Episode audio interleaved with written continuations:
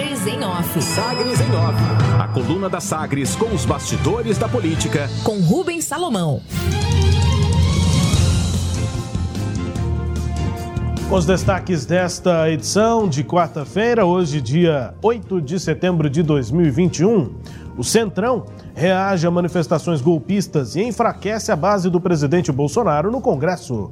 Deputados e senadores receberam mal os ataques do presidente Jair Bolsonaro contra o STF, o Supremo Tribunal Federal e o ministro Alexandre de Moraes e passam a admitir maior pressão por um processo de impeachment.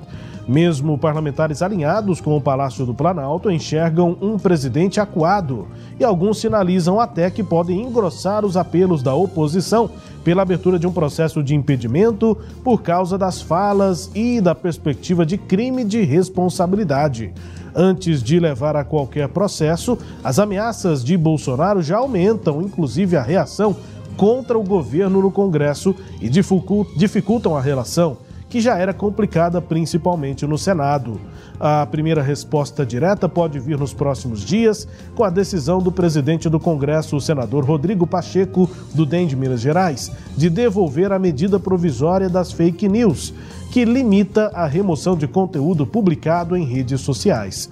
A pauta governista, inclusive as reformas, já foi prejudicada pela postura golpista do presidente da República. Rodrigo Pacheco anunciou na última noite o cancelamento de todas as sessões deliberativas e reuniões de comissões previstas para os próximos dias 8, hoje, e amanhã, dia 9, na casa.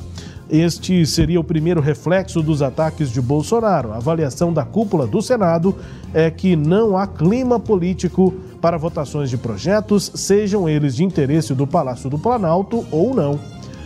Em conjunto, a presidência do Senado, abre aspas, né, para esse comunicado para cancelamento aí das ações no Senado, a presidência comunica a senadoras e senadores que estão canceladas as sessões deliberativas remotas e as reuniões de comissões previstas para os dias 8 e 9 de setembro. É o que diz a mensagem elaborada pela assessoria de Rodrigo Pacheco. Antes do anúncio, o presidente do Senado tratou da suspensão das atividades com a maioria dos líderes partidários que concordaram com esse entendimento. Impedimento do pós-7 de setembro também teve como efeito colateral um aquecimento das discussões de impeachment nos partidos de centro. Depois de PSD e PSDB começarem a debater o tema, o Solidariedade deve agendar uma reunião na próxima semana para fechar uma posição, enquanto no MDB a pressão interna para que o partido apoie a abertura do processo segue em crescimento.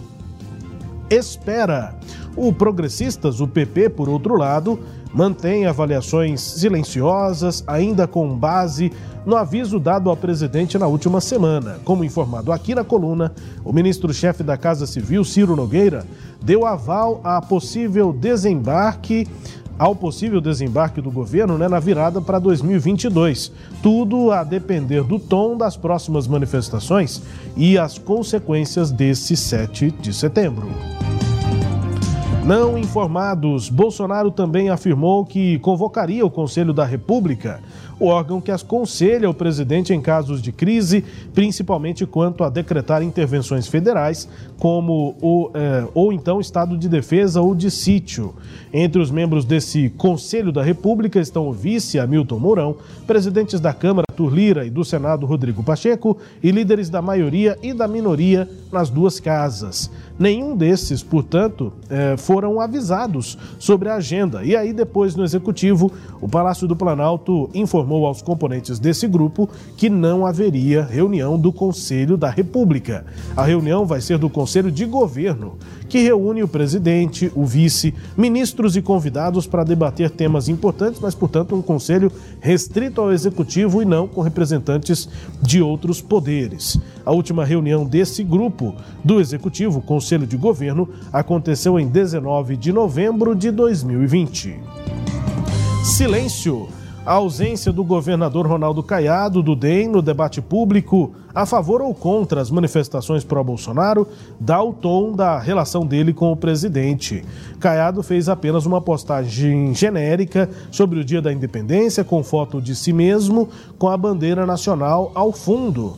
No texto aí da postagem de Ronaldo Caiado, ele escreveu: Hoje comemoramos a independência do nosso país, uma data simbólica para nossa gente, que representa um momento marcante, um dos mais importantes que tivemos na história a nossa emancipação política e o início da luta por um processo democrático onde as pessoas tivessem voz. Fecha aspas para o post aí de Ronaldo Caiado no Twitter.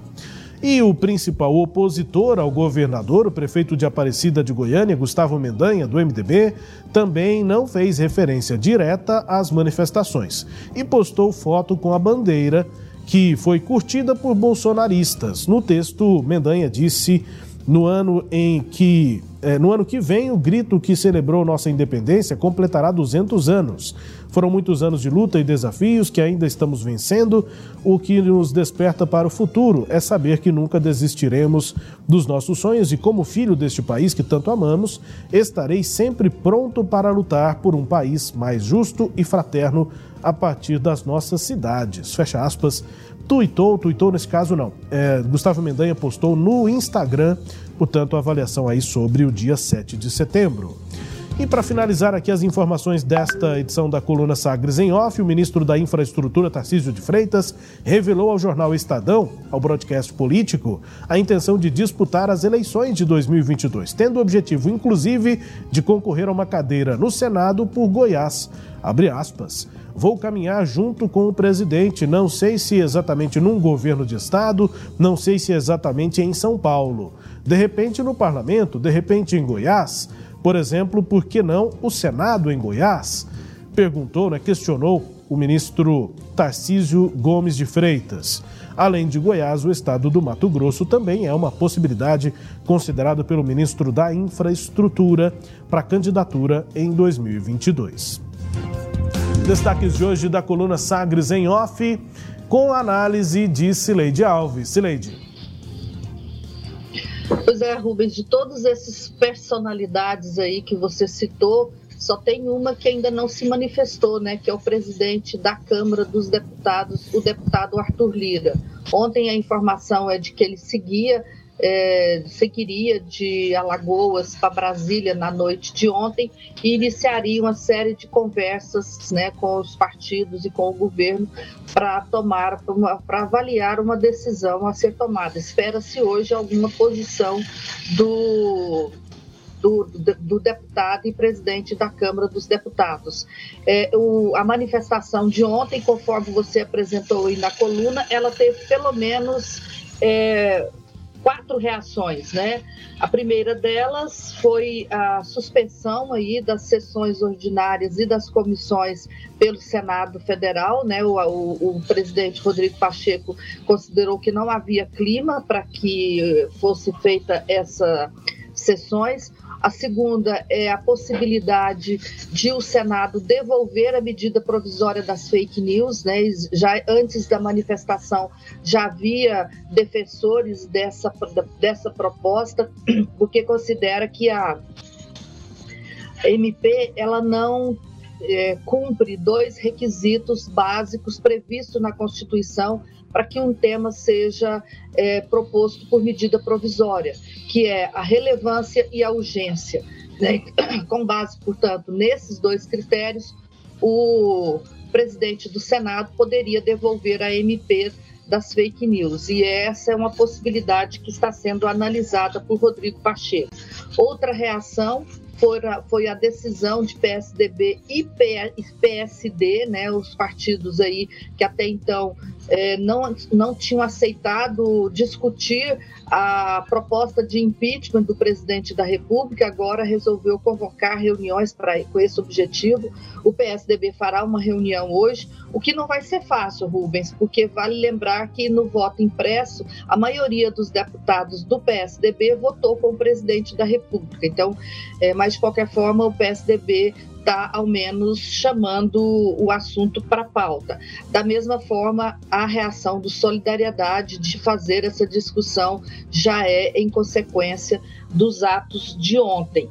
E por fim, hoje também está prevista a manifestação do presidente Luiz Fux, né? É, da reunião que eles fizeram ontem, né, o resultado dessa reunião, e é esperada também uma posição do Arthur Lira, o presidente é, da, do, da Câmara, né, que, como eu disse agora há pouco, ainda não se manifestou.